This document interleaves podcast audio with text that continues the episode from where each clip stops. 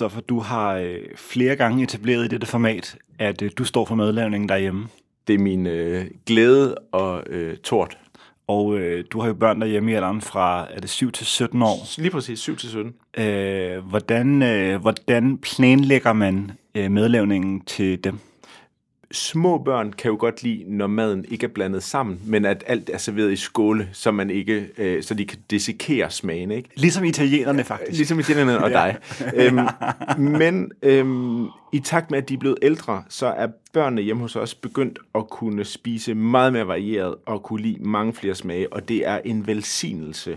Og en af de øh, grunde til, at jeg er vildt glad for at lave mad til dem nu, det er, at man kan, de kan spise voksenmad og man behøver ikke at lave øh, pasta hver eneste dag, for at de får noget at spise. Bliver det nemmere med HelloFresh? Det bliver meget nemmere med HelloFresh, fordi HelloFresh sikrer simpelthen en meget enklere hverdag hjemme hos os, hvor der bare er øh, både fokus på madglæden, og det her med, at vi smager noget nyt, fordi man selv slipper, til, øh, slipper for at tage stilling til, hvad det er, vi skal spise. Men altså, der bliver bare kørt en måltidskasse ind, man smider råvarerne i køleren, og så hiver man dem ud øh, de antal dage, man har bestilt måltidskasser til det er meget, meget nemt at lave mad. Så kære lytter, hvis du vil have et liv, som er lige så uh, let og belejligt og luksuriøst som Christoffer, så kan du gå ind på HelloFresh. Du kan bruge koden arbejdstitel 23, uh, øh, ligesom Michael Jordans nummer, uh, og få op til 1.199 kroners rabat på dine første fem måltidskasser, samt fri fragt på den første kasse, hvis du ikke har prøvet HelloFresh endnu. Det er et godt tilbud, som man får her i arbejdstitel, og det gælder altså alle vores lyttere arbejdstitel 23, og så er det op til 1.199 kroner i rabat. Vi er den eneste podcast nogensinde, der har lavet et samarbejde med HelloFresh. Ja, I skal, I skal være glade for, at I har fundet den her podcast, fordi nu kan I få, øh, få den gode rabat. Og apropos podcast, lad os komme i gang med programmet.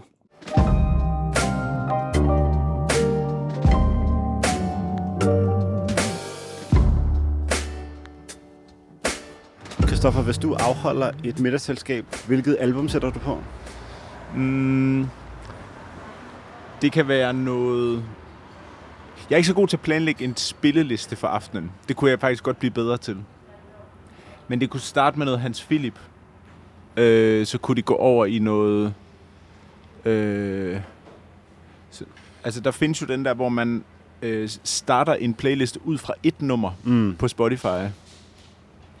Og der kunne man jo godt tage sådan noget Al Green, og så bare lade den køre derfra. Det synes jeg plejer at fungere ret godt. Al Green Radio. Ja, Al Green Radio.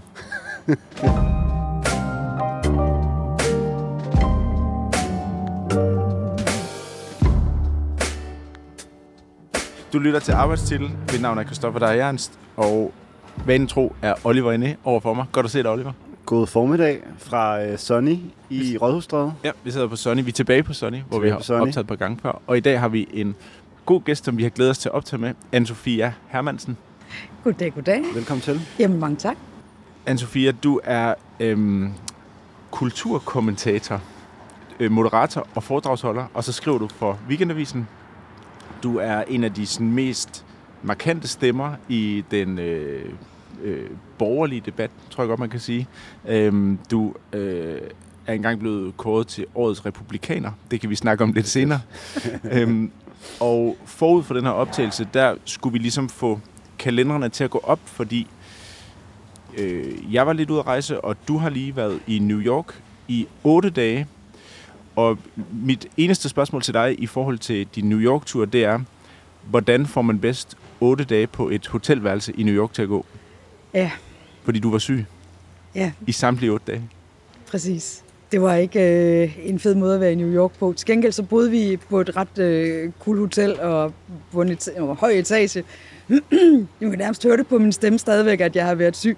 Men øh, det betød, at jeg havde en glimrende udsigt, men vi gik ned til Barnes Noble altså på øh, den første dag, og så øh, tankede vi os op med bøger. Ja. Så det er sådan, man får otte dage til at gå. Med at læse bøger? Præcis. Ja. Hvad læste du, der var godt?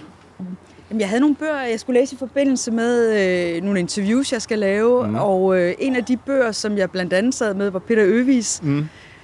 Dem, der ikke tiger, ja. øh, som snart udkommer. Og øh, jeg sad blandt andet også med noget Katrine Marie Gullager, mm. som har skrevet øh, meget interessant om kvinden i 50'erne, den vrede kvinde, som er, har gjort sit indtog nu i litteraturen. Det er blandt også noget, som Helle Helle øh, for nylig har skrevet om. Hafni fortæller, Og jeg synes, det er et ret interessant øh, fænomen, for tidligere har det været ofte den 50-årige mand, mm. vi har set udfolde sig i litteraturen. Nu kommer kvinden så, og hun er vred. Så det øh, er et emne, der optager mig en del. Det rammer måske også mig, fordi jeg selv er i en form for midtvejskrise. Jeg tror godt, man kan strege det der form for i øvrigt, som er i fuldstændig galopperende midtvejskrise. Men jeg synes, det er et sindssygt interessant sted at være i livet midtvejs, hvor det er som om den bro, man er på vej over, man ved ikke, om det er en selv, der er trolden, eller om det er det, der er under broen. Øhm, apropos litteratur, så synes jeg, øh, set lidt mere udefra komme, så er der altid nogle bøger, som er meget op i tiden, også kulturelt. Som, som ikke nødvendigvis er store i litteraturens verden, men altså sådan nogle, eksempelvis øh, Sally Rooney's Normal People, eller øh, den bog, der hedder Conversations with Friends. Emma Klein udgav en bog, der hed The Guest, som jeg har hørt meget om og ikke læst øh, denne sommer. Øhm, hvad for nogle bøger slår dig som dem, der ligesom har defineret øh, det igangværende kalenderår kulturelt? Altså som også ligesom har haft en spillover-effekt ind i den som mere popkulturelle sam- samtale? Hmm. Det, øh, det er et godt spørgsmål, altså, men også et svært spørgsmål at besvare, fordi vi er efterhånden altså, i så mange forskellige grupper, så det mm. her med den samlende bog kan være svært af til at øh, pege på. Men, men hvis vi ser på, hvad der kan have været samlende i forskellige grupper, jeg tror dels altså samlende for den gruppe, jeg selv er en del af, der kan det være den her midtvejskriselitteratur. Mm for en yngre gruppe, ja, Sally Rooney har haft en enorm gennemslagskraft, mm. og man kan ikke nærmest øh, takke hende nok for også at få yngre mennesker til at begynde at læse, fordi kigger vi på læseundersøgelser, så ved vi jo godt, det står virkelig, virkelig dårligt til. Mm. Så øh, fuldstændig halleluja for alle dem, der vil få folk til at åbne en bog, i stedet for at åbne deres øh, telefon eller en eller anden, øh, anden device. Jeg synes, at noget af det mest interessante, der er udkommet i år, altså nu, hvis vi bare diskuterer dansk litteratur, er for eksempel sådan noget som Anne-Marie Vedsø Olsen, der har skriver om Vølvens Vej, og det lyder jo ret stenet, og den bliver jo snart til en serie. Men hvordan kan det være, at vi pludselig er begyndt at interessere os også for nordisk mytologi igen? Det synes jeg er et interessant mm. Øh, fænomen, og hvordan gør man også nordisk mytologi øh, for, til noget andet end bare for øh, de få indvidede, altså for nørderne. Mm. Gør, hvordan gør man det også øh, sexet? Og det er jo for eksempel ved at placere en foxy ung kvinde i hovedrollen, for tidligere har vi jo også i nordisk mytologi meget hyldet Odin og Thor, mm. altså de, de mandlige guder. Mm. Nu begynder hun så også at se på, at der er også øh, et par forskellige andre alternativer. Den synes jeg er ret interessant, og det læner sig også op af meget af det, som Jim Lønvild for eksempel foretager sig, hvor han også generobrer den nordiske mytologi og forsøger at bringe noget magi ind i, i hverdagen. Mm. Men det er meget nørdet. Det er første gang, Jim Lyngvild er blevet nævnt i arbejdstitel. Prøv at høre. Jim Lyngvild er en kæmpe gave til dansk øh, kultur, og jeg ved godt, at han er super kontroversiel, og masser af holdninger til ham osv., men der er faktisk få, der gør så meget, som han gør som person. Anne-Sophia, hvad hedder det? Du har lige talt om midtvejskrise, du har lige talt om, øh, om øh, vrede. Er du mere vred eller mindre vred, end du tidligere har været? Jeg er klart mindre vred. Altså, jeg tror, der sker noget med ens hormonniveau. Altså, øh, kvinder har jo også testosteron, det er faldende, mm. ikke? Øh, så jeg vil sige, at jeg er blevet øh, mindre vred, men nok mere fortvivlet, og så samtidig mere optimistisk. Hvis man ser på undersøgelserne, og det er jo også der, hvor I selv befinder jer, vil jeg lige hilse at sige, for I jo heller ikke nogen vorhar, så er man suverænt allermindst lykkelig, når man er 47,1 år. Ja. I kender godt ja, øh, den undersøgelse. Godt, ja. Det er det såkaldte U, der er med nede i bunden. Ja. Hvor gammel er du, er, Jeg er kun 37. Jeg bliver 38 lige om et øjeblik. Bare vent. Ja, det, går, det er for nedadgående jeg, nu. Jeg er 19 år gammel. Holder jeg mig ikke godt? Nej, jeg, er, jo, det gør jeg er 35 år gammel. Om 10 år, venner. Ja. Altså, så øh, vil I virkelig opleve øh, fortvivlelse, ja. desperationen. Mm, gør jeg allerede. Ja. I langt højere grad, end I gør nu. Det er godt at opløftet. Det er godt at vide. Men apropos det her med at være vred, så er du jo eller i hvert fald at mene noget. Du har baseret meget af din karriere på at mene noget og have en holdning til noget, og jeg tror, der sidder mange redaktører rundt omkring, som tænker, hvis vi skal have en holdning til det her, eller hvis vi skal have en, der, øh, der er skarpt skåret for tungebåndet, som kan sige noget intelligent omkring det der hint, så ringer vi til Anne-Sophia. Jeg tænker, er det udmattende at mene noget hele tiden, som du har gjort? Det er et interessant spørgsmål, som jeg selvfølgelig også har stillet mig selv en del gange, ikke mindst i løbet af de seneste fem år. Altså, men for det første, så er jeg nødt til at anholde det her med, overgangen er jo vrede, ikke? og nu ved jeg også, at vi kommer fra midtvejskrise mm. i litteraturen, men mm. jeg bliver nødt til at nævne, at når vi taler om kvinder med holdninger, så er det tit meget emotionelt. Mm. Det er det underligt nok ikke, når vi taler om Mm. mm. mænd med øh, holdninger, fordi så er de jo bare øh, meningsdannende. Kvinder med holdninger er skrigeskinker, eller vi er øh, nogle brokkehoveder, eller vi øh, betegnes ofte i sådan ret emotionelle øh, termer. De ord må du ikke lægge i munden på mig. Det, Det var heller ikke det, jeg sagde. Bestemt heller ikke. Nu, Okay. okay. Jeg anholder bare altså sådan den, en, øh, en overordnet kliché. Jeg tror heller ikke, at du tænker på den måde. Mange gør det, for det er også noget, jeg har været konfronteret med i løbet af de her 15 år, hvor jeg har blandet mig i den offentlige debat. Jeg synes, at det er enormt smirrende, at folk har lyst til at ringe, hvis der er et eller andet, der, skal, der handler om tidsånd, mm. eller om dannelse, eller øh, om kultur osv., og, så videre, og, og stiller faktisk også relativt beredvilligt op. Men når jeg siger relativt, så er det fordi, der er mange formater, jeg simpelthen ikke overgår længere. Mm. Meget af den debat, som er hovedløs, eller debat, som er jamen, for opslidende ganske enkelt, fordi der er heller ikke nogen løsning forbundet med det, eller der er ikke nogen nysgerrighed, takker jeg nej til. Mm. Tidligere så sad jeg der som stolfjeder, altså hvis et øh, debatformat øh, kontaktede mig. Det gør jeg ikke længere. Mm. Mm. Bliver du næret af mikrofontiden? Nej, overhovedet ikke. Nej. Altså, jeg, jeg tror også, der sker noget i takt med det der med, at årene skrider frem, og hormonniveauet falder. Ja. Altså, at der bliver også mere en søgen mod anerkendelse, mm. i stedet for mod opmærksomhed. Mm. Så omkring det her med næret af mikrofontiden, egentlig ikke. Altså, jeg synes... Bortset fra arbejdstitel. Bortset, Bortset fra jamen altså, når Ja. nu I kontaktede mig, så øh, hvordan kunne jeg sige nej? Altså, det, det siger der sig selv. Og så de to-tre andre podcasts, jeg så også er med i den her uge. Det ikke Shots fired. Vi ville faktisk godt vi tænker os eksklusivitet. ja, det troede jeg faktisk var, var aftalen. I det halvår. Vi lukker bare her. Vi lukker bare her. Der Jeg er, vil så en, sige- der er en ting, Ja. ja. som jeg godt vil spørge om, og Ja. det er din, som jeg, som jeg synes er meget god, hvor du øh, koncentrerer din, jeg tillader mig at sige vrede stadigvæk, og det er, når du tordner imod arkitektur eller mangel på samme, Mm. i særligt København. Fordi det virker som om, du har fundet et sted i kulturkritikken, hvor du har øh, stærke holdninger, men også meget velbegrundede holdninger, øh, som er på sin plads til at udkomme. Fordi der er mange øjebæger rundt omkring. Hvad er det for nogle steder i København, som der særligt springer i øjnene på dig, som du virkelig ikke kan lide? Først så, så vil jeg sige, at vi er nødt til at have en bedre offentlig debat omkring arkitektur. Vi har altså i mange år ikke drøftet i tilstrækkelig grad, hvad det er, vi omgiver os Mm. med. Og jeg mener, at vi bliver bedre mennesker af at omgive os med ting, der er smukke. Mm.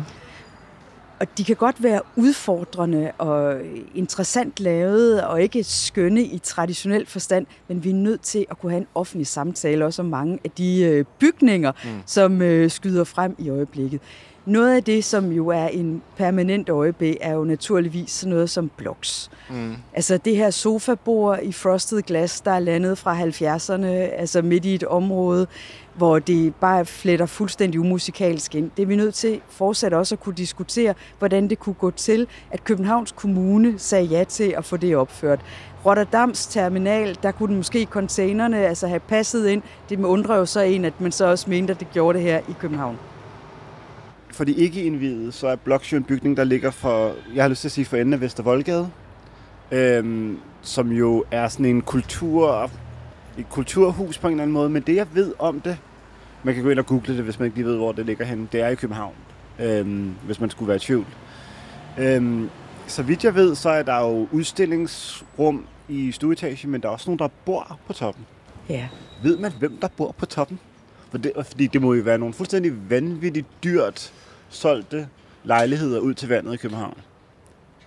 Det er ikke nogen, man har, jeg har set Nej. til salg. Jeg tror faktisk også, det ligger ret labert. En ting er, at bygningen altså, jo er afskyelig at se Ja. på udefra, men når man er inde i den og ser ud, så ser det jo vidunderligt ud. Mm. Og det er faktisk også, så selvom jeg kan godt tordne mod sådan noget, så begynder tingene jo også lige så stille at vokse lidt øh, på mig.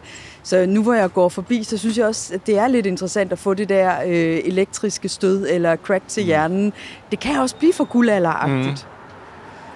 Må jeg, øh, må jeg tillade mig at, øh, at sænke ligestallet lidt, og så øh, stille tre hurtige spørgsmål? Øh, for det første så har du skrevet om øh, at flytte fra Nørrebro til Østerbro, og hvad det betød. Hvad er det bedste brokvarter i København? Jeg holder meget af Østerbro. Og jeg ved godt, at Østerbro er et sted for alle spilfamilierne, og det er et sted for alle institutionerne, og det er der, man drikker kaffe med havremælk og alle mulige andre ting. Jeg kan godt lide, at der er roligt. De drikker kaffe med havremælk overalt i København nu. Det er begyndt på Østerbro. Øhm, så-. Det er en pest, der har bredt sig. I, øh, i dit, Christoffer, øh, morgenpostformat, som ja. Udkommer hver uge, Ja. så stiller du øh, folk et spørgsmål, som er, hvad er det sidste, du har brugt øh, 1000 kroner på? Mm. Mm. Jeg vil godt tænke mig at vide, hvad er det sidste, du har brugt 10.000 kroner på?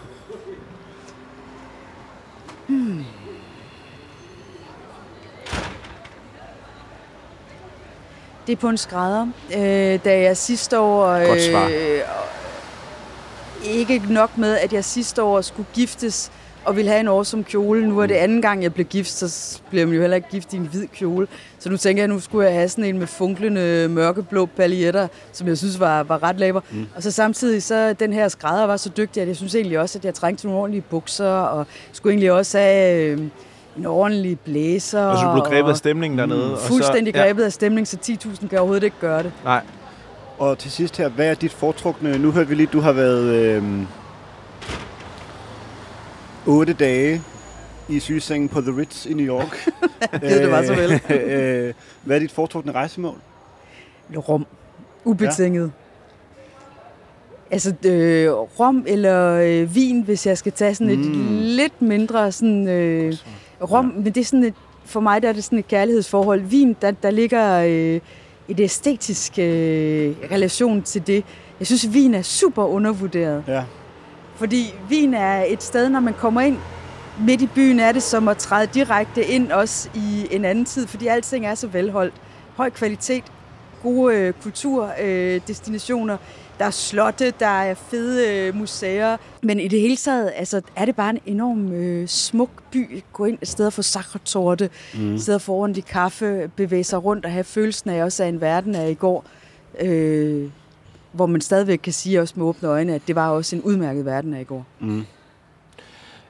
Øhm, som jeg lige nævnte i introduktionen, så blev du i 2014 kåret som årets republikaner. Ja, det noterede jeg af- mig i din introduktion, at du havde hæftet dig ved. Jamen, det havde jeg nemlig hæftet mig ved, fordi jeg vidste ikke, at den pris blev uddelt.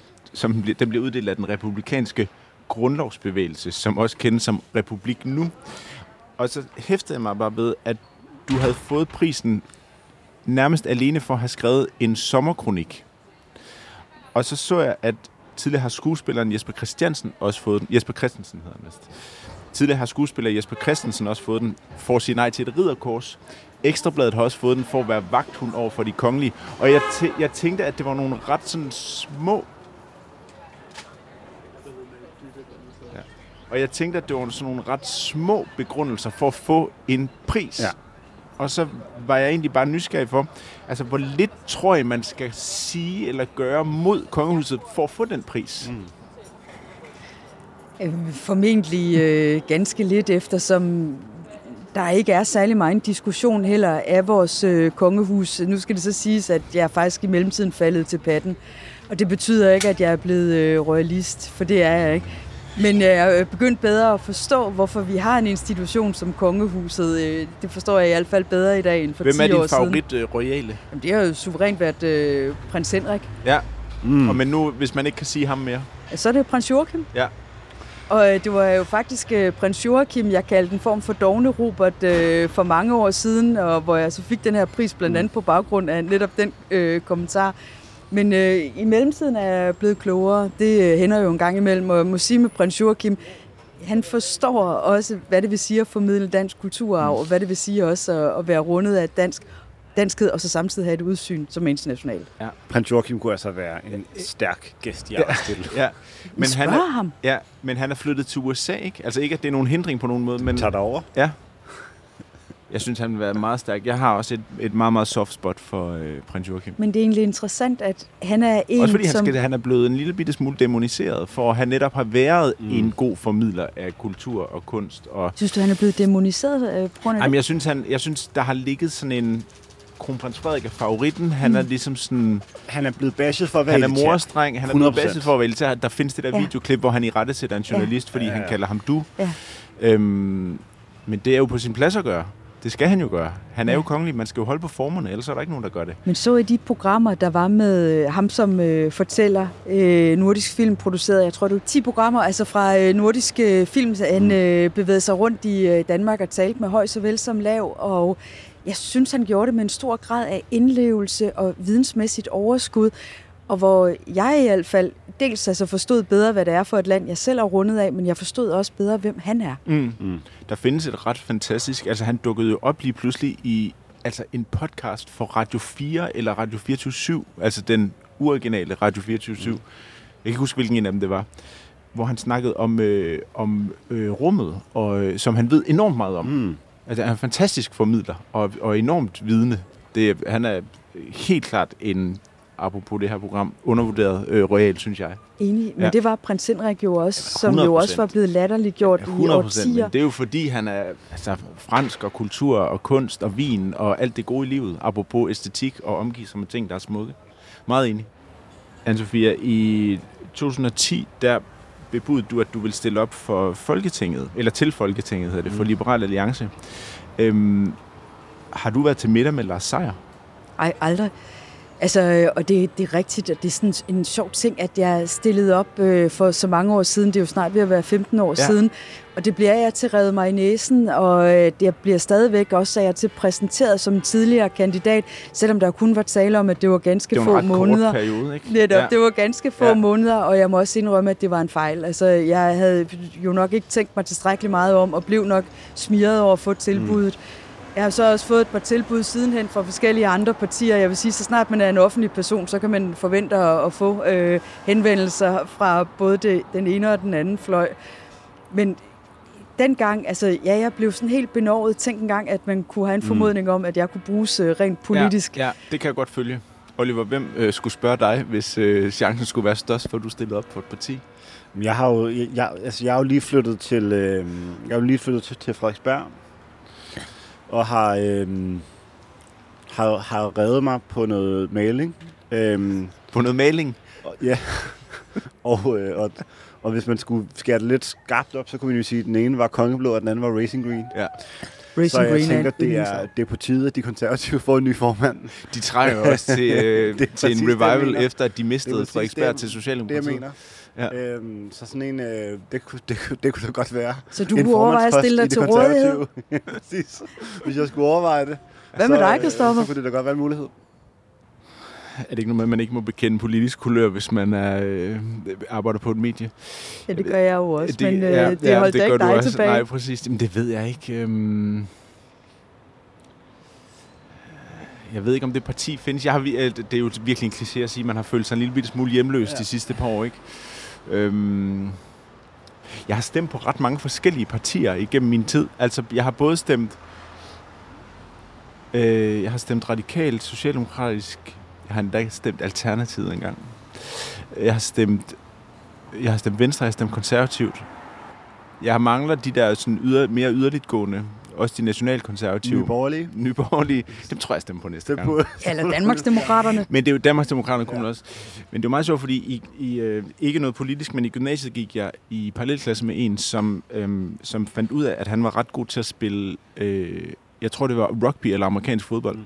Og så snakkede vi om, at det var jo meget smart at vælge den sportsgren, fordi det var en af dem, hvor der var kortest vej til landsholdet. Mm. Altså fordi der var så få, der spillede det, og hvis man bare havde en lille fli af talent, så var man ja, faktisk ja. ret tæt på at repræsentere Danmark. Og jeg tror også, hvis man skal vælge et politisk parti, så skal man jo vælge et, hvor man har kortest vej til at få mest mulig indflydelse. Ja. Og det må jo være nogle af de der nye lunatic-partier, ja. hvor man... Altså, Jynke har lige stiftet et nyt parti. Det er rigtigt. Det er det har, jeg har jo øh, udtrykt mig på Twitter, at hvis Jynkes parti, som har det gode navn øh, Stabil Demokrati, øh, får som mærkesag, at de vil kæmpe mod fyrværkeriet i Tivoli, så har de min stemme. Ja. Jeg hader det fyrværkeri. Det er en god vej ind. Men ved du hvad, jeg synes egentlig, det er meget nobelt, det der med at stemme lidt rundt omkring. Ja. Altså, det er tit sådan, at ja. folk de siger, ja, de har selv stemt på det samme parti, år 10 ja. efter år 10. Men det synes jeg også er fint nok. Står fast, det er også dejligt. og held og lykke med ja. det. Men jeg kan godt lide den der fleksibilitet, der ja. ligger i en, at man jo også ændrer sig i løbet af livet. Man flytter, man stifter familie men øh, opløser måske sin familie, træder ind ja. i en anden familie, ja.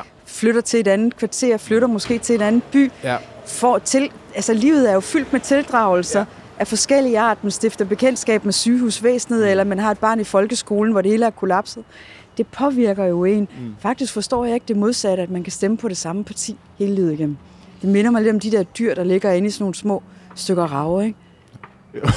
Så, så, så nogle, ikke forstenede hedder det, men jeg forstår, hvad Altså du mener. fossilerede ja, fossilerede dyr.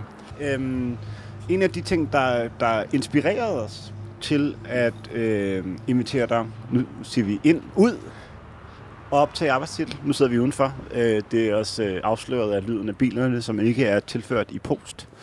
Øhm, det var, at du skrev en lille omtale af programmet i Weekendavisen. Hvad, hvad, øhm, hvad, hvad, skal sige, hvad inspirerede dig, eller var der nogen, der sagde, at du skal prøve at høre det her? Hvordan faldt du over programmet? Det var faktisk via øh, min mand, øh, som har lyttet til øh, programmet masser af gange. Mm. Og øh, ja, nu smiler jeg. Altså, han øh, er kæmpe fan af det, og det må jeg indrømme, det blev jeg også selv, da jeg begyndte at høre jeres optagelser fra Aarhus. Jeg er selv Aarhusianer, og jeg, i starten, da jeg kom ind i programmet, tænkte jeg, hvem er de to Idioter. idioter? Du er ikke den første, der har tænkt det. Ja. Det tror jeg, de fleste synes også, det, var tænker. sådan, det mindede mig om sådan Joseph Conrad og Heart of Darkness. Altså, at nu havde I bevæget jer sådan ind i provinsen, og wow, kom til Aarhus, og hvordan gør man ting i midtbyen. Jeg synes, det var så parodisk, men der var også et eller andet i det, som jeg synes var enormt elskeligt. Og så hang jeg ved. Har du flest mandlige eller kvindelige fans? Ingen anelse. Godt svar. Får du flest hadbeskeder fra mandlige eller kvindelige mennesker, personer? Jeg Mænd eller kvinder hedder det. Forbløffende få hadbeskeder okay. i dag. Altså, jeg, jeg tror, hadbeskederne også følger hormonkurven. Altså, øh, tidligere, da jeg var i Det er meget behændigt, kan 30'erne, man fik jeg øh, en del. Mm. Og øh, da jeg så fyldte 40, så begyndte det så at falde. Okay. Og efter de 45, så faldt det yderligere. Og nu efter de 50, nærmest aldrig. Men er det fordi, du er blevet ufarlig? Jeg håber da, at øh, jeg er blevet øh, en lille smule mere tandløs. Øh, jeg synes ikke, at det at være bisk er noget, man skal stræbe efter. Mm. Jeg er blevet mere konsensussøgende. Øh, jeg er også blevet mere nysgerrig, øh, og jeg er nok også blevet mindre skråsikker. Mm. Og det øh, synes jeg, og bestemt også mere ydmyg. Det tror jeg skulle er ret klædeligt. Når jeg ser på, hvad jeg tidligere har skrevet, så tænker jeg, at det bliver jeg sgu aldrig nogensinde skrive i dag. Omvendt så er der også noget af det, jeg omfavner, hvor jeg tænker, at den er præcis sådan, som jeg vil have, skrevet det øh, i dag. En af dine øh, nyere artikler, øhm, og det her er jo altid lidt tidsforskudt, for der går lidt tid før øh, den her optagelse bliver udgivet, men den handler om øh, sundhed, og hvordan det også er blevet en, både en livsstils øh, underholdningsting. Øhm, hvis vi ikke skal dykke ned i den ting nødvendigvis, hvordan balancerer du sig selv? Det der med at nyde livet med alt, hvad det indebærer, og samtidig holde dig sund, så du kan øh, have et langt liv. Jeg vil til enhver tid hellere måle livet i, i dybden end øh, i længden. Så det her med at have et, et øh, langt liv er som sådan ikke noget, som jeg stræber efter, men at have et, et fyldigt og et meningsfuldt liv. Når det er sagt, så ja, jeg er blevet mere sund, fordi tidligere, altså jeg har røget 20 cigaretter om dagen, altså jeg har arbejdet ekstremt meget, altså jeg har budt mig selv ting, som jeg synes, jeg havde pligt til at påtage mig øh, meget arbejde, for eksempel, og som egentlig heller ikke gjorde mig til en særlig god udgave af mig selv. Altså, jeg synes, jeg er blevet bedre til at dyrke noget sport, holde op med at ryge, holde op med at spille så meget dumme spil, Candy Crush på min mobil. Det er simpelthen slettet som, som app, spise en lille smule sundere og prøve faktisk med professorens grønne grød. Mm. Er der nogen af jer, der har prøvet professorens grønne grød? Nej, men jeg er meget bevidst om, at den findes. Jeg har Så- ikke, jeg har ikke prøvet den. Hvis jeg lige skal fortælle lytterne, hvad. Mm, den består mm. af. De, dem, der måske ikke har hørt genstart med den her professor, som har opfundet sin helt usædvanligt tarmvenlige grød, så mm. er det spinat og broccoli, en lille smule tang, bønnespiger, lime, en halv avocado, en hel masse andre ting. Jeg tror nærmest, der er 20 ingredienser, mm. Som så blendes. Mm. Og så spise drikker man den lidt, ikke? Man kan ikke rigtig drikke den, Nej, okay. fordi dertil er den for tyk, Den for så tyk. den er sådan meget ah. blævrende. Og, men øh, jeg eksperimenterer faktisk ikke desto mindre med den, og jeg kan sige, jeg tror faktisk, at han har ret, den gode professor. Ja. tit, øh, tit når vi har optaget, eller ofte når vi har optaget det her program, øh, så, øh, så tager vi et billede bagefter. Øhm, det gælder både, når vi optager Bakstof og jeg, men også når vi, når vi optager med en gæst. Øhm, og så er det ikke så unormalt, at der enten i, øh, altså i privat indbakken, eller på billedet bliver kommenteret noget i stil med, øh, hvor er jakken fra? Eller hvor er blusen fra? Eller noget, der minder om det. Øh, hvis vi bare skal tage forskud på goderne, før vi går til overvurderet og undervurderet, vil du bare lige gennemgå, fordi du sidder her, du er, øh, du er navy, altså er blå. marineblå fra, øh, fra bund til top. øhm, kan du bare lige gennemgå, sådan, hvad du har taget på i anledning af, at du skulle øh, tale med arbejdstitlen? Ja, det kan jeg godt. Øh, på min tur til New York var jeg forbi Uniqlo, og jeg ved godt, vi også har en i København. Jeg vil bare sige, at den sweater, jeg har på, er derfra. Mm. Så har jeg en øh, jakke på, der er fra Max Mara, og mine bukser er så skræddersyet. Mm, for den øh, skrædder, hvor jeg placerede så utrolig mange af mine penge mm. sidste år, og jeg i øvrigt også snart skal forbi igen. Min sko fra Hugo Boss. Har du så kun skræddersyede bukser nu? Jeg har fået lavet fire par, Jamen, det dækker jo næsten hele ens behov. som er... Hvis man er sådan en lille smule autistisk, hvad jeg er, så er det vidunderligt at have sådan fire par super velsiddende bukser i forskellige farver, fordi man er aldrig i tvivl. Det er perfekt. Det er en, ligesom en slags uniformering, Ja. hvor man jo så bare kan kombinere med en skjorte eller en sweater, og så er man 100% ude over på den vogn der. kompleksiteten, som Ja. ja. ellers kan møde en for morgenstunden. Det har gjort mit liv så utrolig meget bedre. Jeg tror ikke, jeg tager munden for fuld, hvis jeg siger, at Christoffer og jeg på en eller anden måde er, selvom vi er opvokset hver vores sted, er vi på en eller anden måde øh, vokset op i sådan øh, sneaker-kulturens øh, peak. Hvilket vil sige, at den øh, stilguide, vi på en eller anden måde er indoktrineret med gennem øh, fjernsyn og internet, er, at et hver godt øh, antræk starter ved skoene. Men der vil jeg gerne tilbyde en eller anden form for øh, modsvar og sige, øh, i hvert fald for egen regning, et hvert godt antræk øh, Begynder hos græderen. begynder hos, be, begynder hos, det kan man i hvert fald sige, jeg vil i hvert fald gå så langt som at sige, det begynder ved bukserne. Mm. Altså jeg synes, bukserne er ligesom magnus opus for et hvert antræk. Det er et godt sted man at derfra. starte. Godt sted at starte. Det var også et godt sted at lave en overgang til overvurderet og undervurderet. Perfekt. Er det ikke nu, vi gør det? Det gør vi.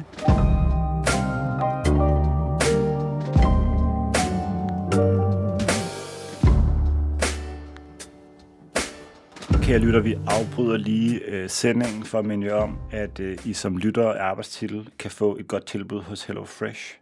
Øh, gå ind på hellofresh.dk eller download appen. Brug koden arbejdstitel 23, ligesom øh, David Beckhams rygnummer, da han skiftede til Real Madrid. Øh, og så får I altså over 1000 kroners rabat, øh, 1199 kroner, øh, for at være mere specifik. Øh, meget mere info kan I finde øh, i starten af programmet, hvor vi læser hele svagdagen op.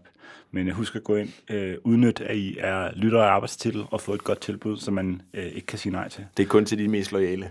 Kun til de mest loyale, Ja. ja. der hænger ved. Ja, tak fordi I er her stadig. Og nu tilbage til det, I alle sammen har ventet på. Overvurderet, undervurderet.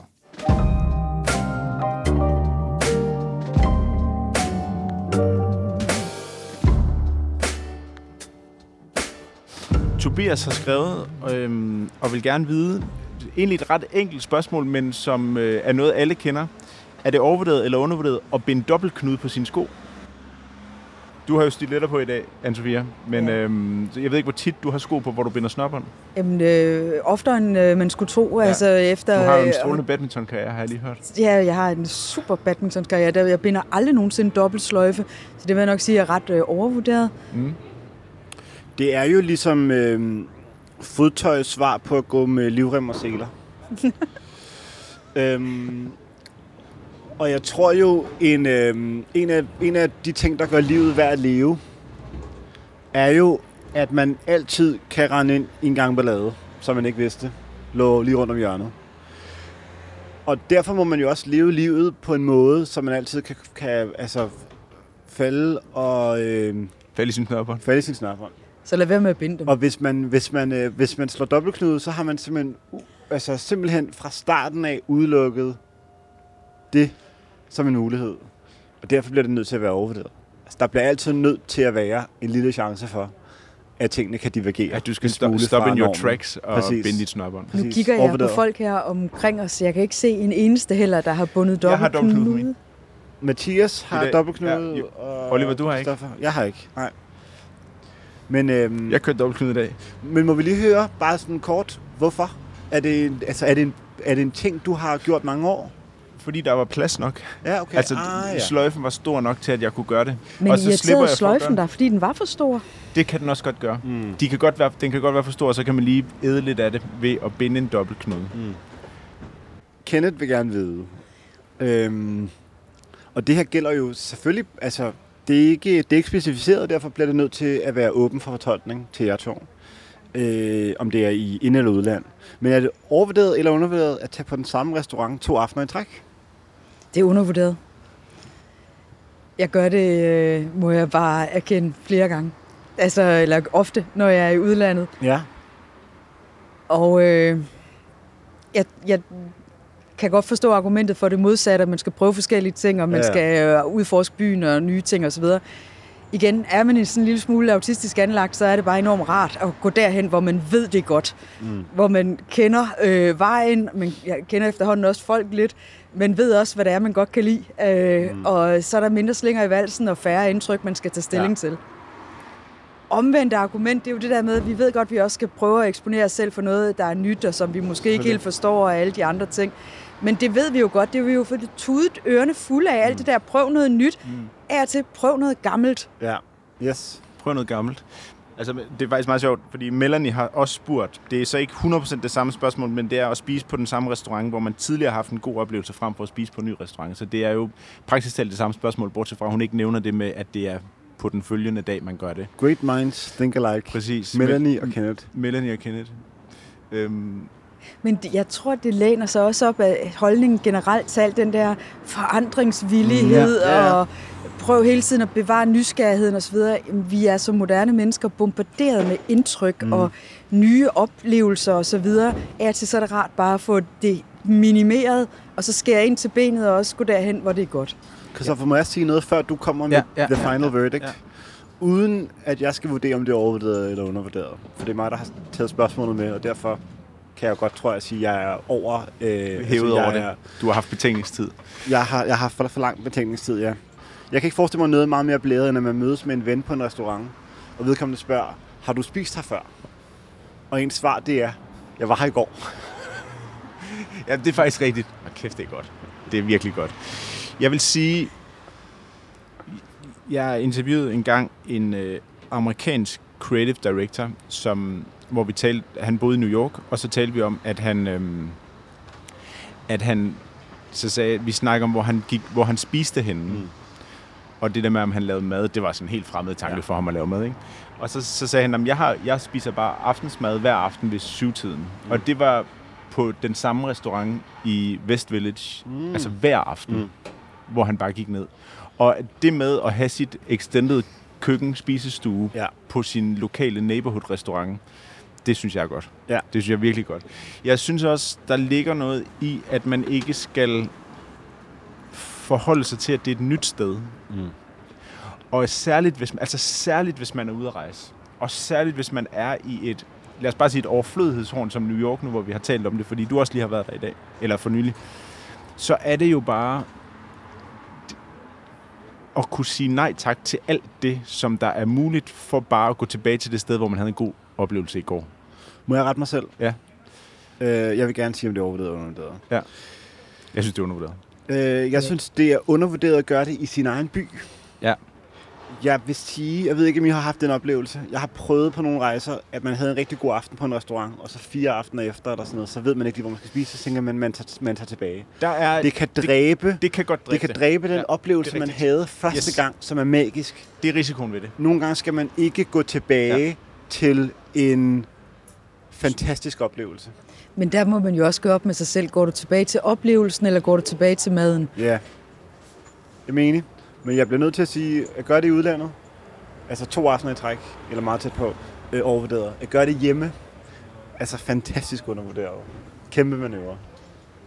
Niki vil gerne... Hvis Niki skriver, at det, min kammerat fylder 30 år, er det over- eller undervurderet at købe noget, som ikke står på hans ønskeseddel, fordi man gerne vil give ham noget særligt, eller skal man holde sig til ønskesedlen, fordi man stoler på, at det er det, han bliver mest glad for? Så er vi virkelig kommet med i Christoffer Monopolet i dag, hva'? Ja. Hed han Niki, ham der skrev? Ja. Niki og Monopolet. Vil du starte? Jeg vil holde mig til øh, ønskesedlen. Og det vil jeg, fordi jeg desværre flere gange har oplevet det der med, at man vil gerne give noget særligt, og så træder man uden for ønskerne, og så ender man med en auberginefarvet kuffert, eller en mm. håndstøvsuger, eller et eller andet andet øh, redsomt, som en behjertet sjæl har ment vil fuldende mm. ens liv, men som er ikke engang, hvis det har et bygge, byttemærke, tværtimod ryger den anden vej. Mm. Jeg vil holde mig meget, meget strengt til, til listen, og jeg ved godt, at det igen har det der sådan skær af manglende kreativitet, mm. eller manglende omhu eller omsorg. Det er det stik modsatte. Jeg sætter også selv pris på at få de ting, jeg ønsker mig. Mm. Ja. Jeg vil også sige, man man vil jo gerne nogle gange være den der originale tænker, der kommer med noget, og så håber man, at personen, der skal modtage gaven, siger, Gud, du fuldender mit liv. Den her havde jeg aldrig drømt om, jeg ønskede mig, men det er jo lige det, jeg mangler. Har I nogensinde oplevet Nej. egentlig, at det skete? Nej, det tror jeg ikke. Så vil jeg mere sige, hvis det skulle gøres, så skulle det mere være en uventet gave. Altså hvor jeg havde en gave med til en af jer, bare fordi vi skulle ses, eller fordi jeg havde set noget på en rejse, som jeg tænkte, du nævnte lige noget i en bisætning sidst. Nu har jeg taget den her øh, øh, kasserolle med til dig, fordi du sagde, at du ikke havde den. Præcis. Så har du alligevel lige sagt det. Men, men som en gave, der man bliver mere glad for en, en ikke off-list fødselsdagsgave. Øhm, skuespiller Alec Baldwin øhm, har talt om at gå på øh, Lee Strasberg øh, skuespilskolen.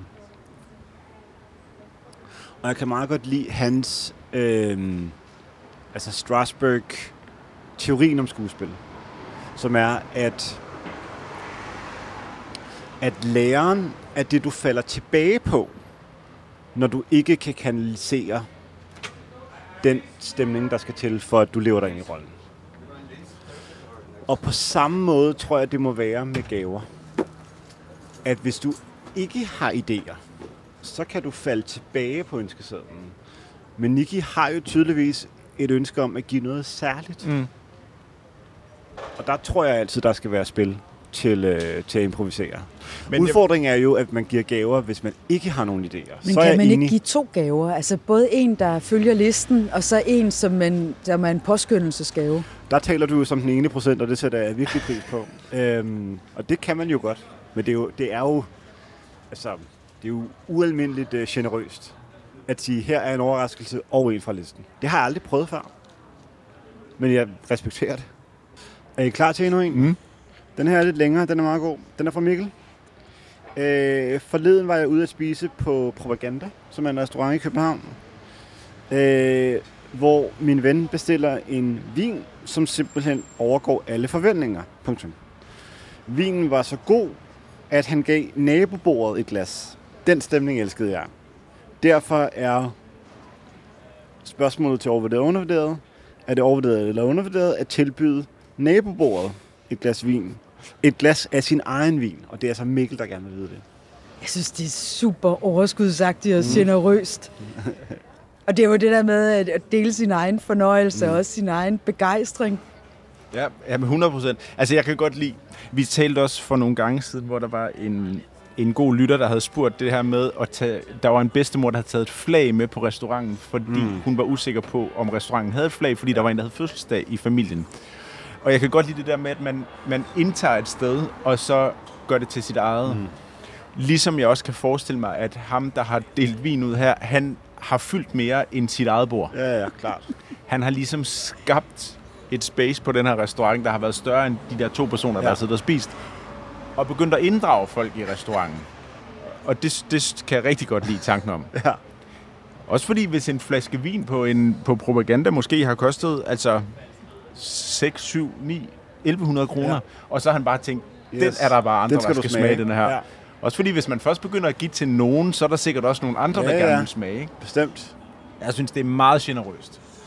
Meget flot.